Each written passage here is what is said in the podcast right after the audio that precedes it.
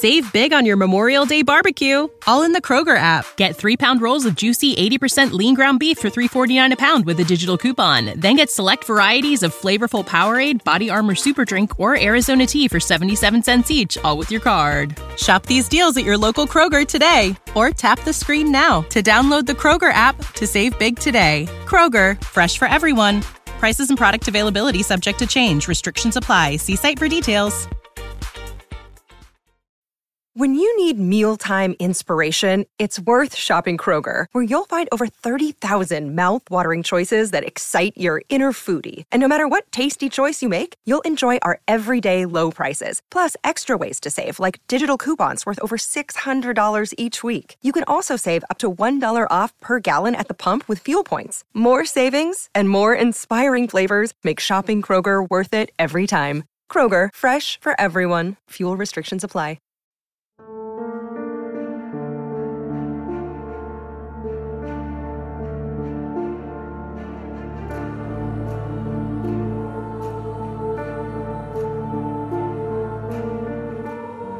Hey guys, welcome back to Foul Play with Gemma and Shane. Gemma, it's been over a year, I believe, since you and I have done a podcast together. I know. I'm so excited. And Shane and I are actually on a Zoom so we can see each other and wave and make faces and stuff. But you guys are probably just going to hear the audio. Yeah. So we, yeah. Hi, everybody. So we decided that we were going to get back together again. Shane is actually in his home in Indiana and I'm in my new home in the state of uh, uh, uh, three syllables. So I moved away from Maryland. Too many people know where I live. So now I'm living in the woods on a river, and I'm totally happy about that. But it's really good to be back with Shane. And tonight we're going to talk about Shane, the Archdiocese of Baltimore's bankruptcy. Yep. Yeah. And people are probably wondering if they're not up to date why is the Archdiocese of Baltimore filing bankruptcy, Gemma? So I'm going to give you guys a little bit of a timeline. I'm uh-huh. going to try and make it simple because that's the best way I understand it. I'm not left brained. Abby's the left brained one. So we're going to go back five years, actually, when the Attorney General of Maryland made an announcement and a press release that they were going to begin an investigation into clergy abuse in the Archdiocese of Baltimore. Clergy abuse, for those of you that might not be Catholic, is priests, nuns, brothers, any religious person in the Catholic Church. So, with that said, I learned that the Archdiocese of Baltimore was not the whole state of Maryland. Duh, as a teacher, I should have known that. So the center of the state is the Archdiocese of Baltimore. The western part of the state, going west and down towards Washington, is the Archdiocese of Washington. And the eastern shore, where I live now, is the Archdiocese of Wilmington. So the Archdiocese of Wilmington, which is in Delaware, actually is responsible for all the Catholic parishes on the eastern shore down on the coast and to Virginia. So the investigation began, and the attorney general gave everybody information about how to report abuse. And the process was that if somebody had been abused or knew of an abuser, they would contact the criminal investigator at the attorney general's office. His name was Richard Wolf. We came to know and love that name. And he was the guy that everybody would report to. So for me and for Shane as well, a lot of people didn't know what to do. And they would say, like, well, I was abused. What do I do? So I was able to coordinate some of those calls with Richard. Sometimes people wanted me to stay in an email loop with them. But anyway, we made sure that if they wanted to report it, that they were able to report it. And we kept wondering when the, the investigation would be over. We told it would be soon. So the investigation actually went on for four years. Now, to compare Pennsylvania, which was huge, and Josh Shapiro, he was the attorney general, right? That one took two years. So this was twice as long. And we learned at the end of last summer, like a whole year ago, around this time, that the report, that the investigation was coming to an end. So again, we wait, we wait, we wait. We find out in November that the investigation is finished. So now we wait, we wait, we wait. When's it going to come out? And they're like, well, it has to go through this big, long process and different people need to see it. So at the same time, but separate from that, legislation was brought to the Maryland legislature for the Child Victims Act. It used to be called the Hidden Predator Act. And the gentleman, the legislator who brought that to the House and to the Senate, C.T. Wilson, he had been fighting for this for years. He was abused as a child himself. So this was very important to him. Every year before this, it either didn't happen because of COVID or it got through the Senate, but didn't make it through the House. So this year, a lot of us, and I, I was so happy that I was able to testify this time. I had some friends in Baltimore that made sure I had transportation up there. So I got to testify. And this year, the Child Victims Act, you'll see CVA as the acronym for it, it was passed. Now, what the Child Victims Act does is it totally eliminates the statute of limitations and sometimes you might see that written as S O L. It doesn't mean the sun, it means the statute of limitations. And that means that there's no limit on when or how far back somebody can report abuse. So, for example, if somebody was abused when they were 10 years old and they're now 95, they can still get a civil suit for that abuse. If their abuser's dead, they can file a civil suit against the institution for whom the abuser worked. Okay. So this was a huge deal when it passed. Everybody was excited. And then we find out that it will go into effect October 1st, which was seven days ago. So October 1st, everybody was anxiously awaiting the passage. Meanwhile, folks were finding attorneys, finding resources, therapists, support system. It was very, very busy year because not only did the Attorney General's report come out in April, which exposed a lot of the predators and others, but folks needed to be ready to file their suit. So, right now, two days before the CVA, the Child Victims Act, was enacted and put into practice, the Archdiocese of Baltimore, big surprise, filed for bankruptcy. So, what I've just shared with you is leading up to where we are right now. And I frankly asked Shane to do this like bankruptcy for dummies mostly because I'm here with him and I have to understand what he's mm-hmm. saying. But I think we all have a lot of questions about it. So write down your questions. And Shane and I are going to be doing a bunch of podcasts together. We're going to cover all different kinds of things. I'm going to turn it back to Shane because he's going to pick it up there. All I can tell you is that the attorneys were ready for this. They told their clients to be ready, but now we have to see what it means what does bankruptcy mean? And what's the road look like going forward for, survivors? So, Shane, take it away. Gemma, you did a really good job going through that, and you did an excellent job talking about the Attorney General report. I'm really excited to go over that in a future episode because I know that reading through it and everything they did was just a huge headache and hurtful. And I'm really excited and I'm looking forward to talking about that more. But yeah, as you mentioned, we're going to focus in this episode about the bankruptcy that, that the Archdiocese has done. In a previous episode that we've covered in the series that you and I have been working on for years now for Sister Cathy's series, is what we've called it. In a previous episode, I want to mention that we had Sean Caine on. He had agreed to let me interview him. And in a previous email, Sean had gotten caught up in a little bit of an email going back and forth with the Archdiocese of Baltimore officials. And the email chain had been released. And that was the first time the public had gotten word of them looking into the possibility of them filing bankruptcy. This was before them announcing it here recently. I believe it may have been about a month ago.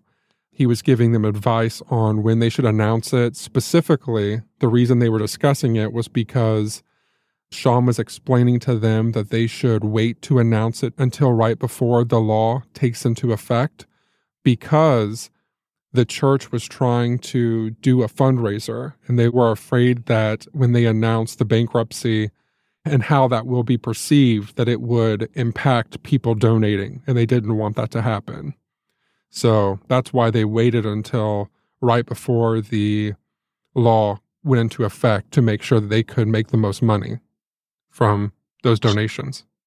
Shane, was that an email that we would have access to? Because I don't remember seeing it. Sure. So, um, maybe when we're finished tonight, you can post it because I know everybody wants to see what Sean Caine has to say, yeah. right? It was an internal email that Sean Caine had with some officials, and I believe it was the Baltimore Sun. They're the ones that had obtained it and released it. So I'll post a link along with the episode, okay. and I'll include it in the show notes as well, Great. so that everyone can read yeah. it, and I'll send it over to you. But I thought that was really interesting that one of the things that they took into account was how much money that people would not donate. You know, and I just thought that was very interesting and something that we should all take into account as we continue this discussion. But as Gemma mentioned, the Archdiocese of Baltimore did file for bankruptcy. Specifically, they filed for Chapter 11 bankruptcy. Now, we all know that this was due to the number of lawsuits that's going to be coming from the abuse that has been going on within the church.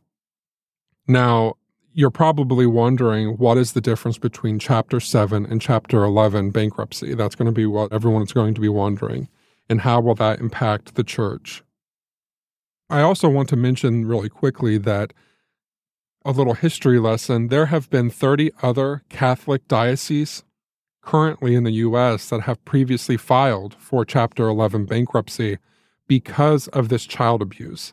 So I think that's very important for us to remember going forward that this has happened 30 other times in the US specifically. So can you imagine like how many children this is impacting and that each time, you know, this isn't just happening in Maryland, in all those other states, all of those survivors, this is happening to them as well. So I think that's important for not only our listeners to know that these survivors are experiencing this, but they're experiencing this in other states as well.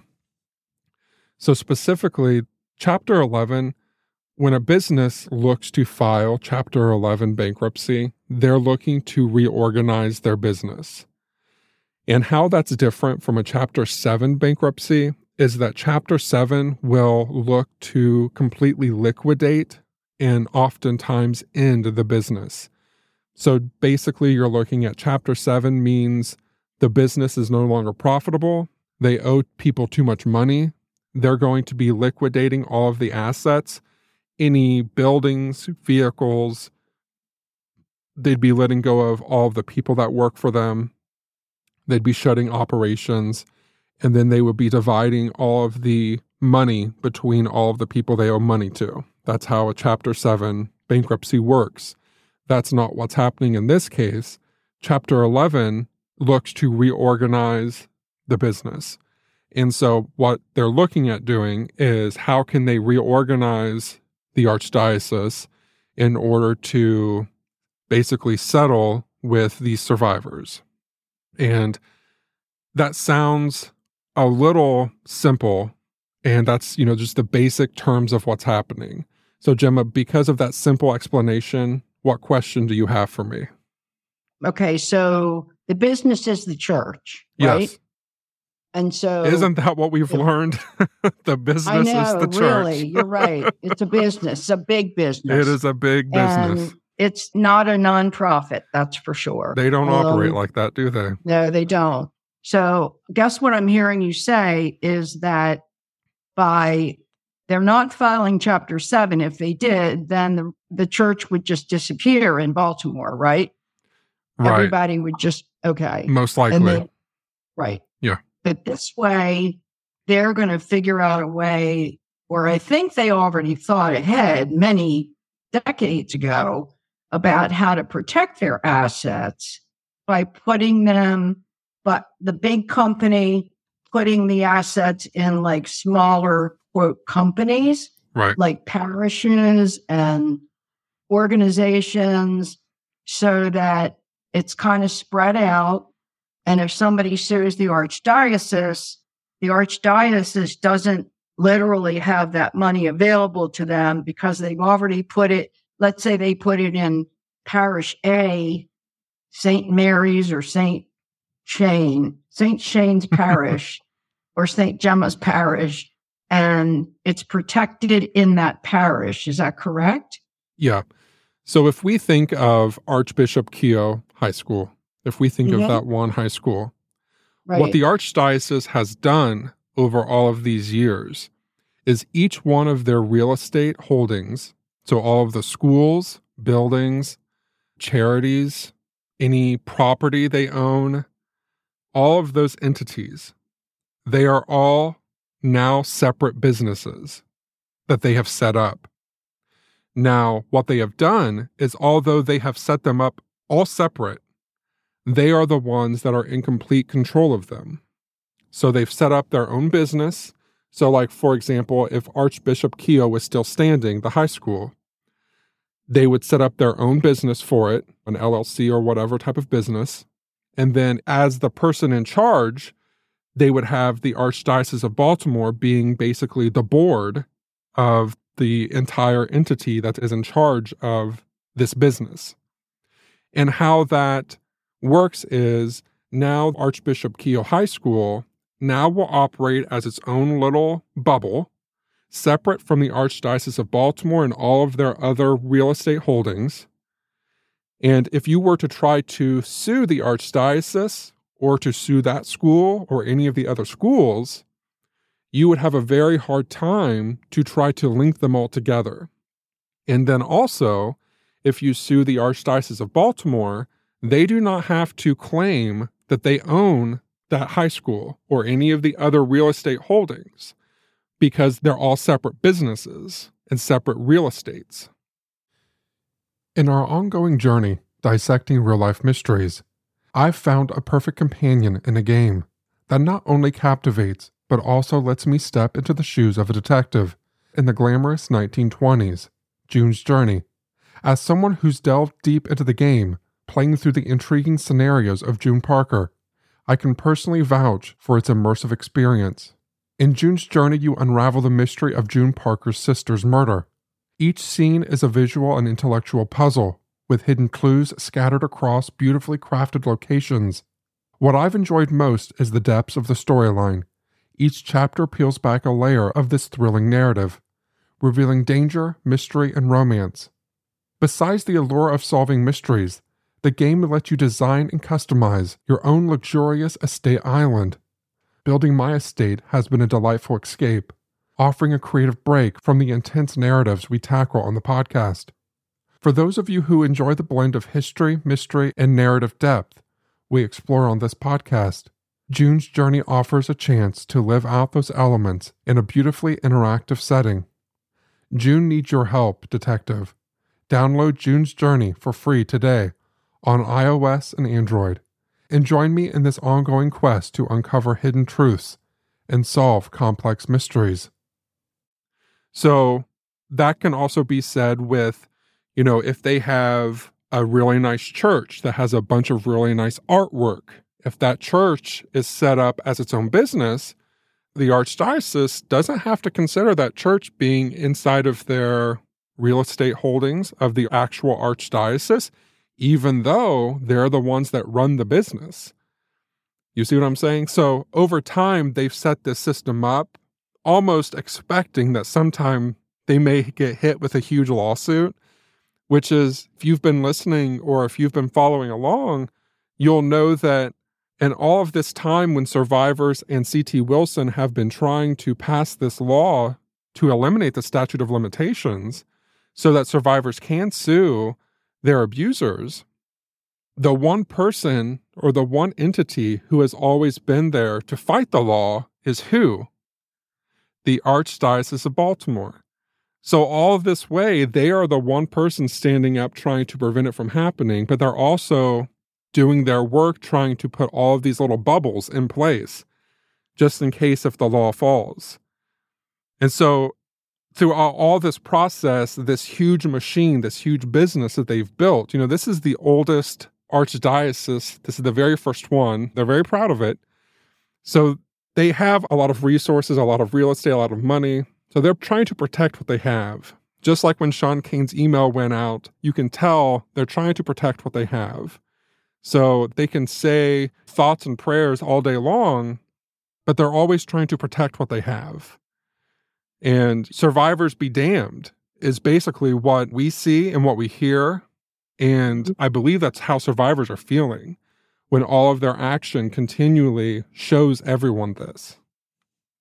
So even though we're on the right side, the just side, the people on the other side have built in like a mechanism to prevent people from getting what they should be given freely what is an LLC? What does that mean, Shane? An LLC is a limited liability company. And so that was actually created many years ago for mostly small businesses. So basically, if you think of, for example, like a small farmer, or maybe Gemma, let's say you like to paint pottery, you wanted to open up your own little pottery store and you wanted to invite people in to paint pottery.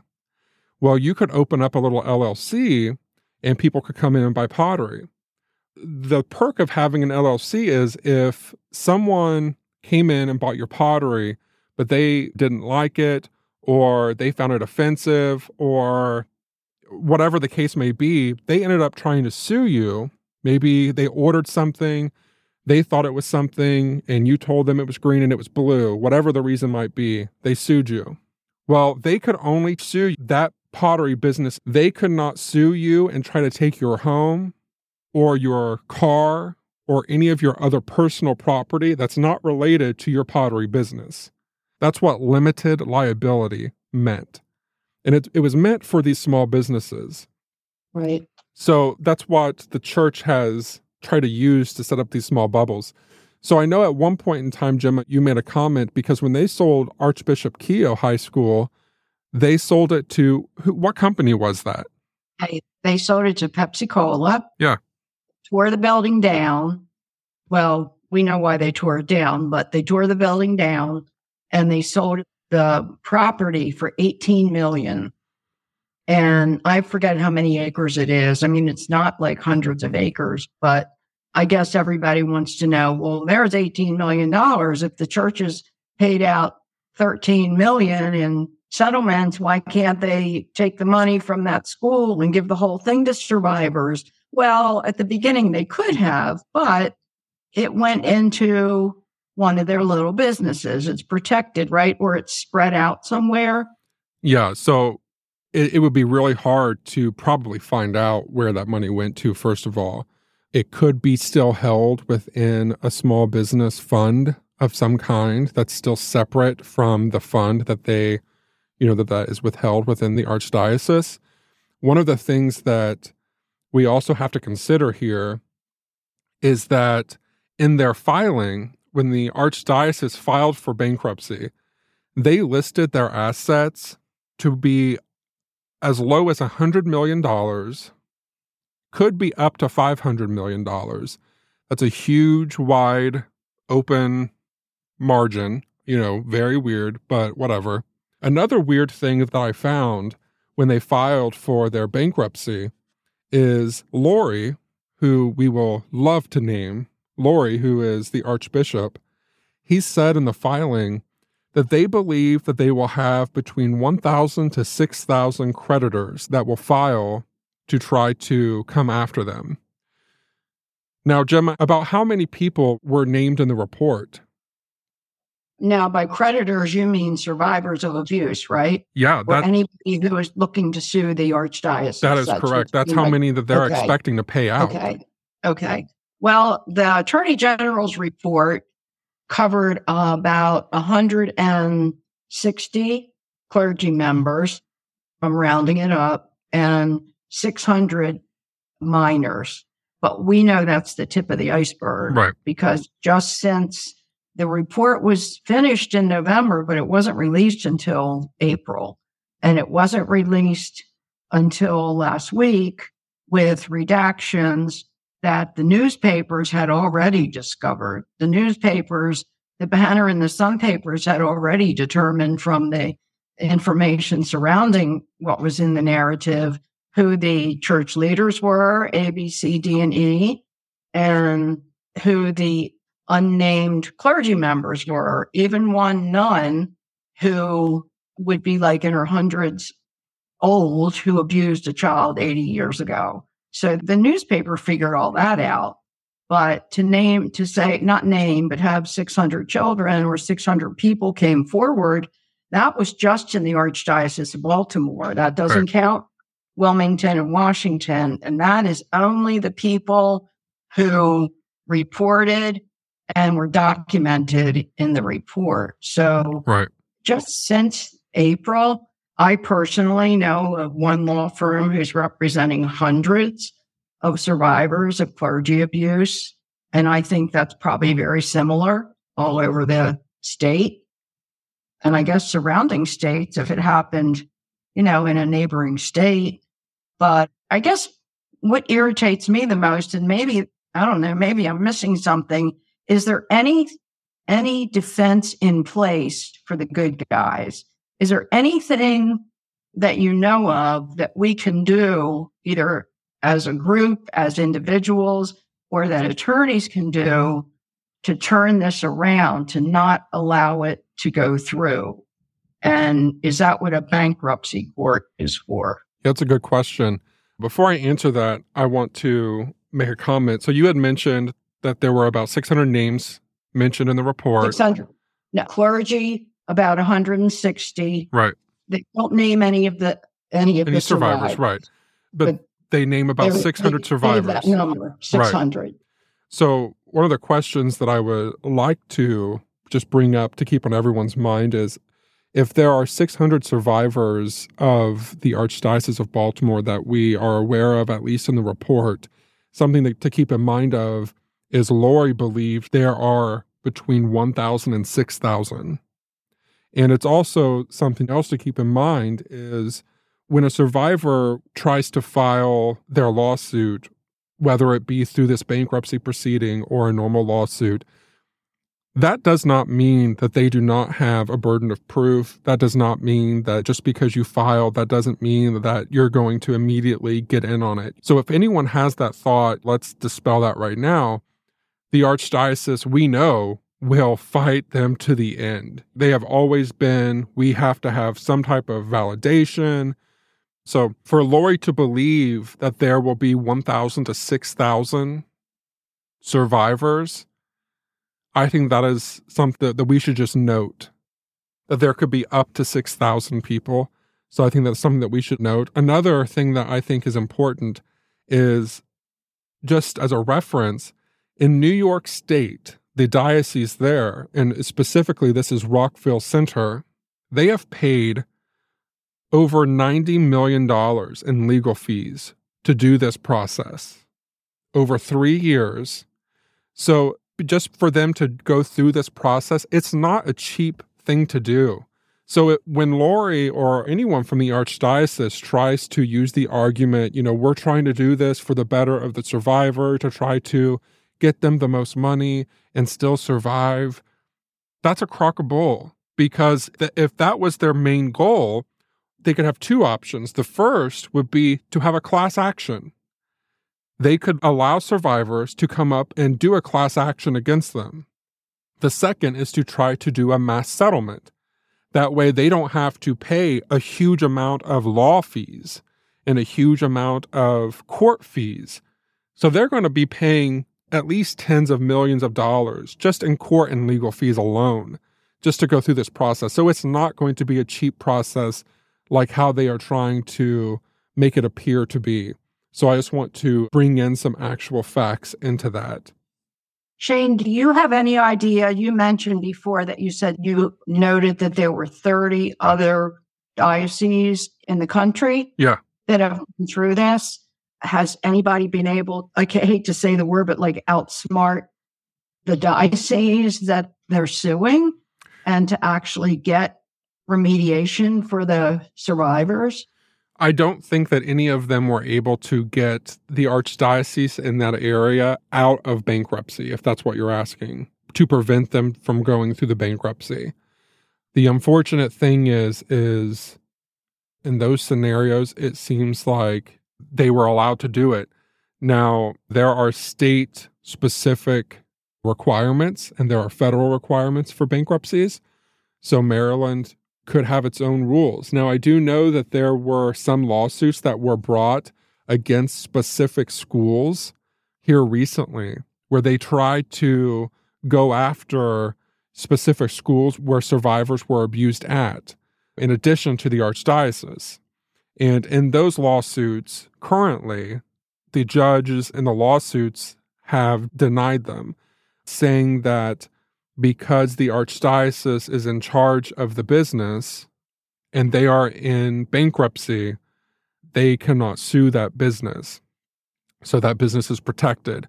Now, I believe, and again, I'm not an attorney, but I believe they're able to appeal that decision, and they probably will. And I'm assuming that other lawyers will try to go after individual schools as well. But in this specific case, of course, this we're very early in this. That specific case, I believe, was just two days ago.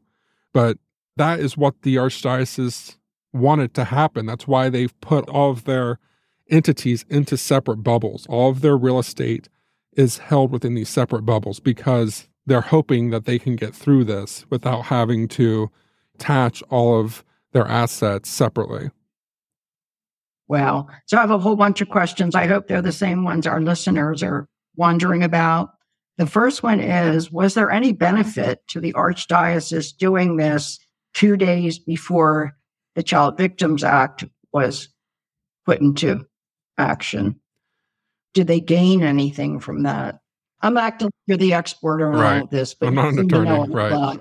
I think they were just trying to beat the law before anyone could actually sue them, of course. I think that was the case. I know that they waited to the last minute, as I mentioned, because of Sean Caine's email that was released between him and the Archdiocese of Baltimore. The reason they were going to wait to the last minute to file bankruptcy was because they wanted to make sure it didn't hurt their donations until the last minute because they knew that it would look bad on them. So that's what their email chains had mentioned that they knew that it would look bad on them and they wanted to prevent that for as long as they could. Okay, here's my next question. What about survivors who are suing non Catholic institutions? For example, there are the Boy Scouts had to file bankruptcy too. I mean, I re- saw a documentary, Scouts Honor, this week. That uh-huh. was an amazing story. But anyway, what if they are suing a public school? And I know they are. Can that public school system file for bankruptcy? Or are they, do you know? I don't, I mean, it's not that many. Sure. But I do know that Baltimore County Public School, Baltimore City Public School, yeah. the Hickey School, which was a school for juvenile delinquents, and a lot of abuse happened there. That school was being sued. So, what's your just perspective or thoughts on those situations? Yeah. So, I'll preference all this to say I'm not an attorney. so, you know, we'll, we'll say that. My guess would be that if they think that they will be held liable, they'll just file for bankruptcy, probably Chapter 11. That way they can continue operating then they during that chapter 11 process what ends up happening is there's an automatic stay on those lawsuits which means there is a pause on anyone who is trying to sue once that happens once there's a pause there's a period of time that and this is what's going to happen here in our case as well for the Archdiocese. There's going to be a pause, and there will be a review of assets that the bankruptcy court will be performing. And that is when the Archdiocese of Baltimore will have to go through all of its assets. And again, this is going to be a weird scenario because the Archdiocese of Baltimore is going to argue that they do not have to claim all of these separate real estate holdings.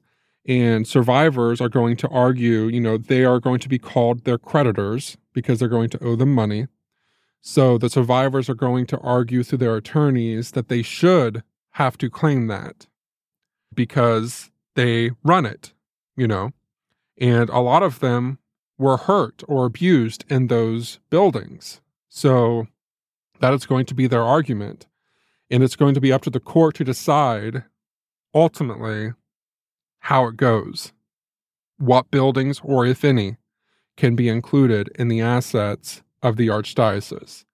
Once that's done, and during that process, the court will set a certain time frame of when lawsuits can come in against the archdiocese to be included in the bankruptcy. And they're going to say if you are wanting to be included in the lawsuit, you have to file it within this period of time. So I'll make up a time frame. Let's say it is a month. I have no idea how long it is. I'm making that time frame up. Let's say it's the 30 day window. I have no idea. I think it's 90. I It- think that's what be. I read, but Yeah. yeah, I think. So we'll go with But I- 90 then. So the court will come up with a date and they will give an end date.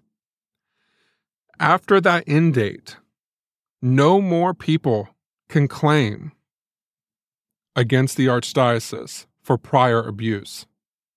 So, what that means ultimately is all of those years that the archdiocese has been fighting against this law, the Child Victim Act, trying to prevent the statute of limitations from going into effect, this bankruptcy that they're doing will have that effect on them because after that 90 days, no more previous lawsuits can be filed against them. So, what we know of is survivors, like, we have to give them the ability to come forward on their own time. Because not only do they have to come forward to themselves and their family, but to file a lawsuit like this and be a part of it, they have to come forward to the world, to the archdiocese. And Gemma, you have told me before that you have been there with survivors in the process and in the room when they've had to deal with the archdiocese. Why don't you mention how that process goes and what that's like so people can have an understanding? Yeah. Well, I do a lot of advocacy work for survivors. And I think they think I'm like doctor, lawyer, Indian chief. I'm none of those, but I do have a lot of good connections and I can help them understand how to make a report, a police report, or report to the attorney general. And I can facilitate that with them. And I've actually done it with them, like physically and by Zoom with Richard Wolf or by phone, because they're terrified. And for a lot of them, Richard and I might be the only people that know what happened to them. And I was going to say this later, but I, if you are a survivor and you're listening to this and you have not shared this with somebody in your family or somebody you trust, please do it tonight or tomorrow. You cannot go through this by yourself because it's going to be a long road and now it's going to be bumpier.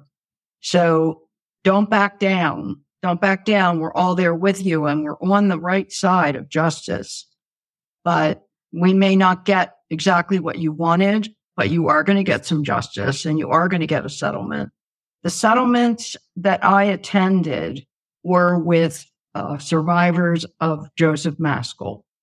And it was a scripted circus.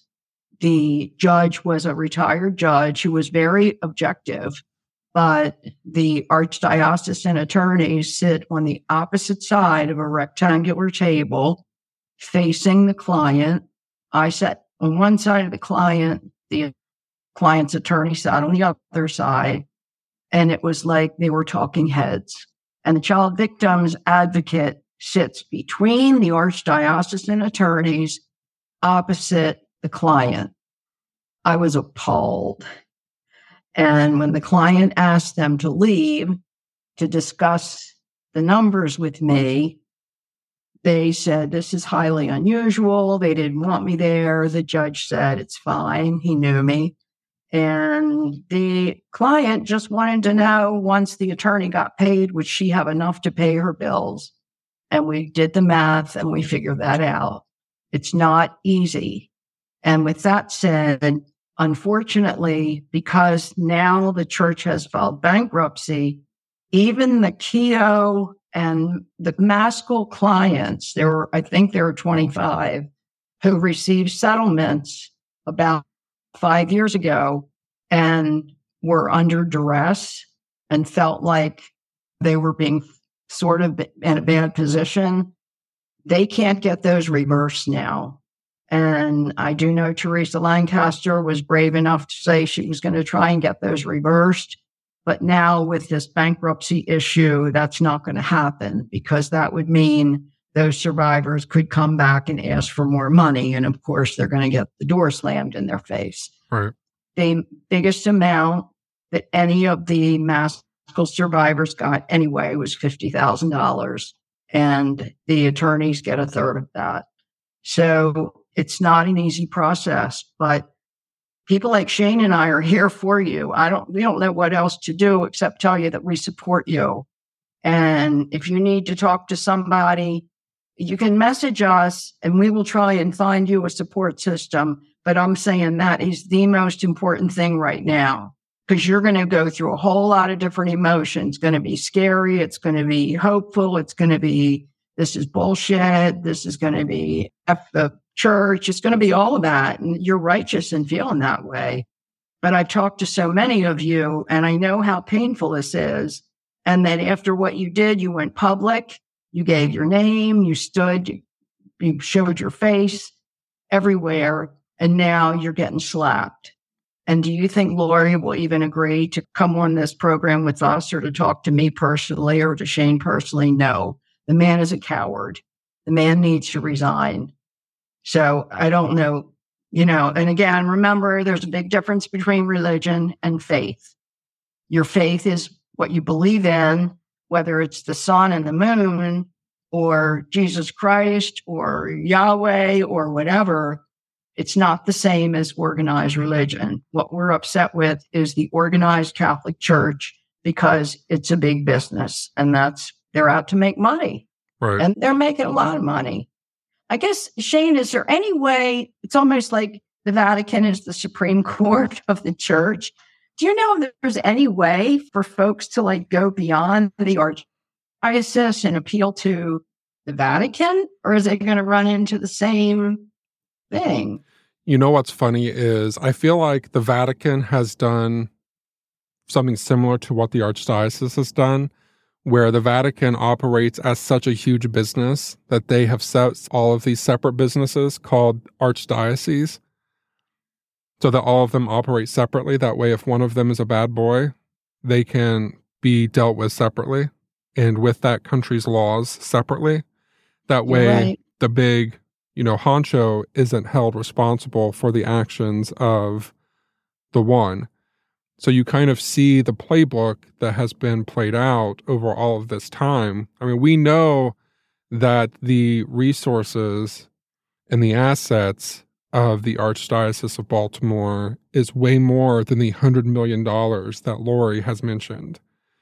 You know, you see the beautiful buildings and the beautiful artwork and all of the real estate that the Archdiocese of Baltimore operates within Maryland and you just wonder how are they going to get away with saying that they could have as low as $100 million in assets? That's disgusting. Absolutely disgusting. Yeah. Shane, can we maybe brainstorm right now and, and ask your listeners to do the same? Some things that we as individuals and groups can do. Like one thing I I do think would be significant would be not to give a penny to the church. And a lot of people feel pressured. A lot of people still go to mass, and I'm not putting that down. but the money that you're putting in the basket, that's not going to help survivors. I know that some, I've heard that somebody might start a movement where they get people to use a red envelope or a different colored envelope and to write survivors fund on the envelope. But we're not guaranteed that that's going to go into a survivors fund. Right. Another thing would be like companies like Pepsi Cola.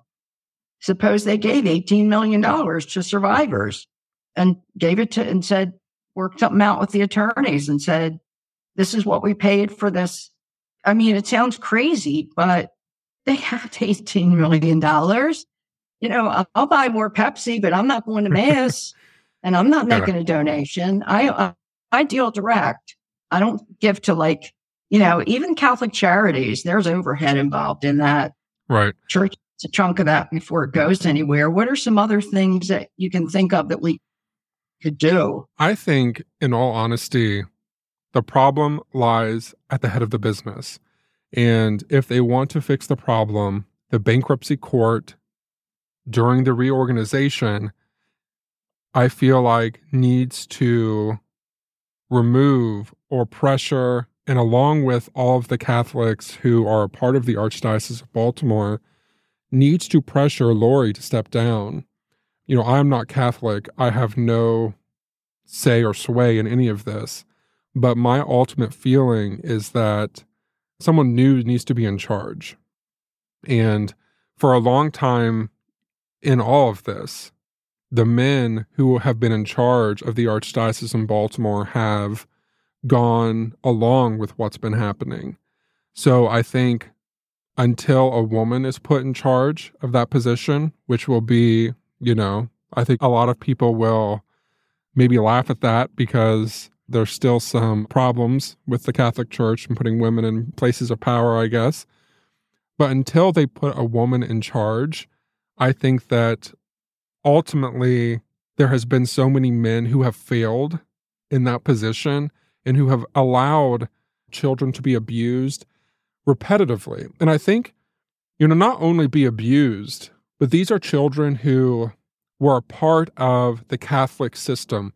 And I see how important religion is to people and how spiritualism and religion can be important to people who go through things, that sometimes religion can be something that's very important to people. So not only was the Archdiocese of Baltimore, not only did they go along with this type of abuse of children, it was children in your own system. You know, and some may argue that you also have to take into account all of the children they help through charities. Well, with one hand, they can help a child who's hungry, but in the other hand, they've helped abuse, sexually abuse all of these children. That doesn't make a right. And so, what I would like to see is leadership replaced with new leadership who people feel that they can trust. And, you know, I was raised by my grandmother and I trust her. And my grandma was a very strong woman. And I really like strong women like that and personalities like you and Jean and Teresa, all of those women, all the survivors that I've met, all of those strong women. So I would like to see a woman in charge. I think that would be a really good thing to see. So that's a really long winded answer, but I don't think that the church, the Archdiocese of Baltimore, as is now, can be trusted. You know, if there's a red envelope, I don't think that money's going to go where they're going to say it's going to go. Imagine how much money they have put into petitioning against the Child's Victim Act over all of these years. And one of yeah. the things that they have argued during this bankruptcy filing is that even the people who go to court to petition for them against laws that protect children, like the Child mm-hmm. Victims Act, right? All of that money is also being shielded from their assets. Why would that be? You know, like it's still a part of the archdiocese. Right. So it's just funny to me that they've created all of these bubbles to protect as much as they can. And it's just this huge business. When they want to say thoughts, concerns, and prayers all day long, And, you know, this is about the survivors. We want to make sure through this bankruptcy that survivors get the most that they can, and we don't want to blah, blah, blah, blah, blah. Don't come with me at that. There are much better ways to do this. We know that the reason is so that you can end the amount of people who can claim you want to make your own statute of limitation within your organization, within your business. That's exactly what this is all about. And another important thing that I cannot stress enough is that through this bankruptcy process, there is going to be no discovery. So, if I was a victim and I was to sue them, during that process, I would be able to get access to information to prove this happened. Right. Because of this bankruptcy, that's not going to happen. So they're also wow. going to not have that discovery process. So they're going to continue to cover up and shield all of these predators that they have gone through and protected through all this time. And again, in a future episode, Gemma and I will talk about the Attorney General report that they tried and petitioned so hard to redact, which was really funny because initially they were preaching high and dry about let it come out and let it be clean and let's just air it. Yeah, transparent was the word they wanted to say. And then yeah. we realized that they had a separate little arm that they had that they thought no one would find out. And that separate arm is the entity that filed to try to prevent the report from coming out. And then the separate arm also filed to have it redacted. And they thought no one would catch that that was actually the Archdiocese of Baltimore. Ha ha ha. So, so Shane, first of all, nobody's going to laugh at you about putting a woman in charge. And I just, there's always room for levity. So I'm going to jump in here and say, do you think they would allow a fallen Catholic and her buddy, who's not Catholic at all, to take over and um, make it right? In all you know, honesty, if we, if we, ran, I bet we, um, I bet we'd win. You know, they should have a board full of people like you and me, a couple of survivors who have been right. through the process, and some Catholics. And they have, yeah, they have an advisory board. No, about, I'm talking about being the people in charge. Oh, you know, more, oh, instead oh, of the archbishop, rather yeah. than a dictatorship. Yeah, yeah. That yeah. way, the decisions being handed down, because you know, I understand this is a religion, but they're such a powerful religion. And I understand the importance of Catholic people in Maryland, you know, wanting their organization to be ran by Catholics. I understand that. But on the other hand, look what they've done with it. So again, I think that if they want to remain going, something has to change. And I understand the importance of people's religion, but what they're doing now isn't working. And it's not been working. This show is sponsored by BetterHelp. How's your social battery holding up? Mine's been draining lately, consumed by the darkness of true crime tales. But amidst the shadows, it's crucial to remember to prioritize our mental well being. Just like unraveling a twisted plot, therapy helps me untangle the knots in my mind. It's about gaining clarity, finding strength, and reclaiming control over your life. Considering therapy, BetterHelp offers a lifeline in the darkness. It's completely online, giving you the freedom to seek help in your own terms. And with a simple questionnaire, you can be matched with a licensed therapist who understands your unique struggles. Find your social sweet spot with BetterHelp. Visit betterhelp.com/foul today to get 10% off your first month. That's BetterHelp, H-E-L-P dot com slash foul, F-O-U-L. Save big on your Memorial Day barbecue, all in the Kroger app. Get three pound rolls of juicy 80% lean ground beef for three forty nine a pound with a digital coupon. Then get select varieties of flavorful Powerade, Body Armor Super Drink, or Arizona tea for 77 cents each, all with your card. Shop these deals at your local Kroger today, or tap the screen now to download the Kroger app to save big today. Kroger, fresh for everyone. Prices and product availability subject to change. Restrictions apply. See site for details. I do have a question that, or a comment that you might be able to address. if an abuser is living and a person wants to sue them, in order for it to be a criminal offense, they would have to have evidence of the abuse, correct? So, in other words, they would need to have had a rape kit done and the DNA would match the abuser, or they would have to have somebody admit to it in order mm-hmm. for it to be a felony and for somebody to go to jail. Well, if an individual tries to sue their abuser, it would be a civil lawsuit. Right. But it could be a criminal suit if they have evidence. The criminal suit would have to be charged by the prosecutor. An individual cannot that's- sue That's criminally. state's attorney. Right. Right. Okay. So criminal suits are brought by the state, like the state versus That's right. some. Yeah. Okay. And that could happen if somebody shows that there's evidence of a felony. Correct? Yes. Or it could be a misdemeanor too, technically. But there's a higher standard of proof in Mhm. criminal cases than Right. civil cases. Okay. And in civil cases, there's a monetary amount that is awarded, and it is a lower standard. It's a preponderance of the evidence. So, more Right, likely like than a not. lot of evidence. Yeah. yeah. So, you still have Okay. to prove it. So, just like So- in O.J. Simpson's case, Mhm. the victim's family in that case, although OJ was found innocent in his criminal trial, the victim's family was able to sue him civilly and won. Mhm. So that could be a possibility, I guess. But again, their abuser would have to be living Right. still. And rich, right?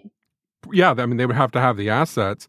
I but mean, you also, somebody sued, sued a priest that's living right. and one, Yeah. Uh, they And- may not get anything. and you have to have the evidence you know so you have to have on hand the evidence to show it happened right. so yeah and it's going to be expensive so Mm-hmm. that's another thing to keep in mind is that it's not going to be cheap Right.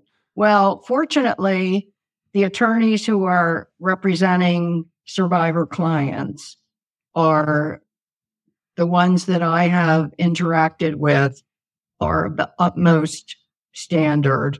They have a lot of integrity and they are not taking a penny unless they win. But right now, if things stay as they are, and I guess it's inevitable that they will, it looks like almost like communism where everybody's going to get the same there's going to be a finite amount of money. Right. Let's say there's a hundred clients and there's a hundred dollars. Everybody's going to get a dollar. Right. That's oversimplified but that's basically what's going to happen. Yeah what will happen is during the bankruptcy process the court will allow for an agreement between the archdiocese and its creditors which will be the survivors. Mm-hmm. there will be an agreement that will need to be come up with between the two parties. And the archdiocese will want a trust fund to be created that they can pay into. And survivors will be paid out of that over time is what they'll want to happen. And the archdiocese will want to not to have to liquidate their assets. And again this is going to be the, the assets that they are claiming on paper that the archdiocese's name is you know already on not their separate bubbles. So they're going to try to protect what they have and not try to sell off any of their buildings artwork any of those things so is there any reason that large corporations that support the survivors can't financially support them by starting private funds for compensation. I mean, you know, like let's just say Pepsi said, well, we're going to put $18 million in a, I, I don't know, in a survivors fund for anybody who was abused at Archbishop Keough High School. Yeah. That's a pretty simple move. Yeah. We're going to match what we paid right because you gave us a new factory. You know, the- Pepsi's never going to go away. right And uh, but is there any reason? I mean, Pepsi, come on. Is there any reason why companies can't do that? Or is No. that showing favoritism? No, I mean they could do it. They could just set up their own nonprofit and Right. allow that to happen. That's definitely a possibility. Now, why would they do it?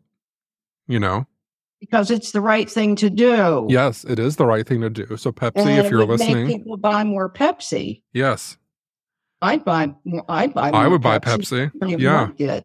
Yes, I mean, I feel like there are like things, not grassroots, but things that we as a country of good people can do to fight this mess. Yeah. Because you know what's showing now?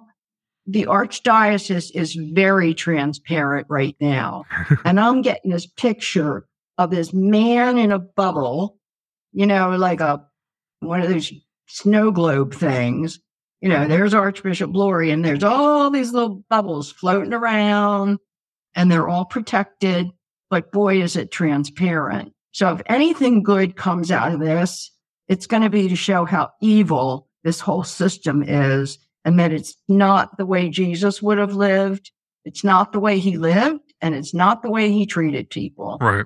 So we can't not do something about that. Yeah, and I think another important thing that we need to bring up is we've mentioned the Child Victims Act. The Archdiocese has appealed the act.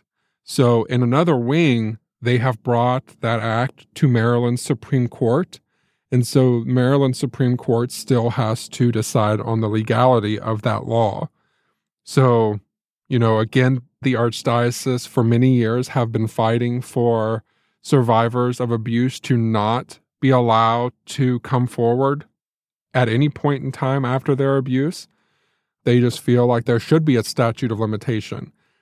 And this law, the Child Victims Act, eliminates the statute of limitation. And then now that it's passed, they've appealed it. So it's gone to the Maryland Supreme Court. They're trying to argue against it. And of course, Right. one of their arguments during this entire process has been it shouldn't be passed because we will have to file bankruptcy. Now, it's interesting to me that they would always say that's the reason it shouldn't be passed because, in my mind, that's not a legal argument because that is them, in my mind, admitting fault that they will be found liable Right. because of all of the children that they have allowed to be abused under their watch because they know that so many have been abused that they won't be able to pay for it. So just think about that for a moment that they yeah. have been willing to fight the law for this many years. They're bringing it to Maryland Supreme Court. They're going to spend tens of millions of dollars to do this bankruptcy. I wonder how much the Archbishop, His Royal Highness Lori, has spent on this entire process, you know? And this entire time, he could have just sat down at the table, figured out how much money it will take to come up with a settlement of some kind. Because ultimately, what we know of when someone is a survivor of abuse as children, it's a hard life and they need therapy. Therapy is expensive. And oftentimes, not only do you have a hard life, you have periods of times when you can't work or you drop out of school. So you struggle financially and you struggle in your entire life. So these people need some type of help. And the idea that they have spent all of this money to fight this problem that they have, right? And their idea now is always trying to flip the table and spin it to we're always trying to do what's best for the survivor victim, is what they always say. And thoughts and prayers. And none of it makes sense to me. If that was really the case, they wouldn't have been fighting the law this entire time. Their Right. side, all this time, would have been you're right. Maryland, if you are in Maryland and you are abused as a child, you should be allowed to come forward at any time in your life and go after your abuser and everyone who was responsible for hiding that abuser and allowing them to continue to abuse other children. That Mm-hmm. should have been their stance from the very beginning. And They- they because have that wasn't, heroes. yeah, and They be, could have been heroes. yeah, and because it wasn't, this is the mess we're in. Yeah, tell us what to do, and we will do it the best we can. A couple of things you said reminded me of something, and one is that because we're probably coming close to the end here, but for any survivors that are listening, if you have not yet reported to the Attorney General's office, please do that. If you need help, I want you to private message me on Facebook because I will stay up all night if I have to getting that information to you. If you are in the Diocese of Washington or the Diocese of Wilmington, those investigations have started. And Richard Wolf has made a specific point to tell me to encourage those of you that are from those schools and parishes to please come forward. If you have come forward and you don't have an attorney, please vet your attorneys carefully and find somebody that you trust because we're not going away. We're not attorneys. We're going to be supporting you as advocates, but you really need an attorney to get through this and somebody that will do it without taking your money unless they win something for you. Those are the best ones to have. And the other thing is therapy, as Shane mentioned. Therapy is expensive. The Sister Cathy Cesnik Survivors Fund provides funds for therapy. And I'm not affiliated with it anymore, but you can contact the fund at the Sister Cathy Cesnik Survivors Fund webpage. I believe the Facebook page, which has turned into more of a discussion group, is the private page. But if you want to apply for funds, you can also contact Michelle Stanton, S T A N T O N, or Christine Santafanti um, on their Facebook pages and find out what you should do. They're both on the board and they can help you with that. I also want to add to that that if you would like to donate to Sister Cathy's fund, you can do that as well. So we will put a link to their fund in our show notes. All of that money will help survivors as well. Reach out to us. Reach out to us. Let us know what you're thinking. Ask questions and make comments. And then when we record again, we can address your questions, concerns, or your discoveries. If you have an aha moment or you're from another state where, you know, there was a bankruptcy issue and something was worked out to the advantage of survivors, the survivors and their advocates are our only priority. Our priority is not the Archdiocese of Baltimore. Right. If I were a practicing Catholic, I would not be practicing. I would not go. I would not give money and I would write a nice letter to say why I'm not doing either because it's pressure, pressure, pressure to be part of their fundraising and their, they put your name up on a wall. And if you give enough alms, you get a green dot. And if you don't give any, you get a red dot. It's, it's, excuse me, effing ridiculous. And it's wrong. It's not Jesus. It's wrong. We love you and we care about you. So please let us hear from you. So listen, share it, please. Send it to your attorney, send it to people that don't understand the bankruptcy and stop giving money to the Catholic Church. Right. One of the things I want to add before we go is just a little food for thought before we start our next episode, just to lead into it a little bit. Gemma, we kind of started this whole process, and it was kind of just a way years ago now as a voice, uh, as a podcast, just for survivors to continue to tell what happened and to continue to talk about what happened to Sister Cathy. And it, it's kind of become much larger than that. We thought maybe we would have a couple episodes and look what's happened, you know, continue on with the years, and here we're returning it. But I wanted to add that through the discussion today, you kind of see all the tricks and all the hard work and the millions of dollars that the Archdiocese is putting forward to continue to hide all of the work that they have done to cover up the abuse that's happened. And so the question that I want to leave listeners is if they're willing to put this much money and effort into silencing survivors and hiding and covering up all of this abuse, what were they willing to do in 1969 when a single woman learned of the abuse and started asking questions?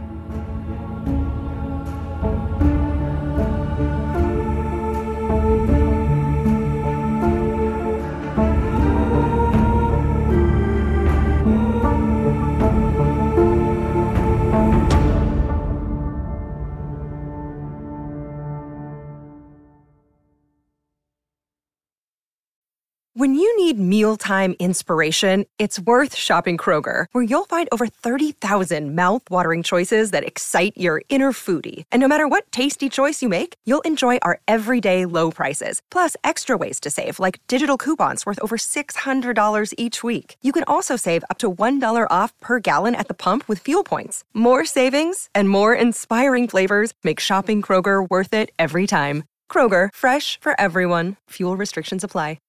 Catch those springtime vibes all over Arizona. Break out of the winter blues by hitting the water at one of our lake and river parks. Take a hike among the wildflowers. Just make sure to stay on the trails and leave the flowers for the bees. Discover Arizona's best kept secret and visit azstateparks.com slash amazing to start your springtime adventure.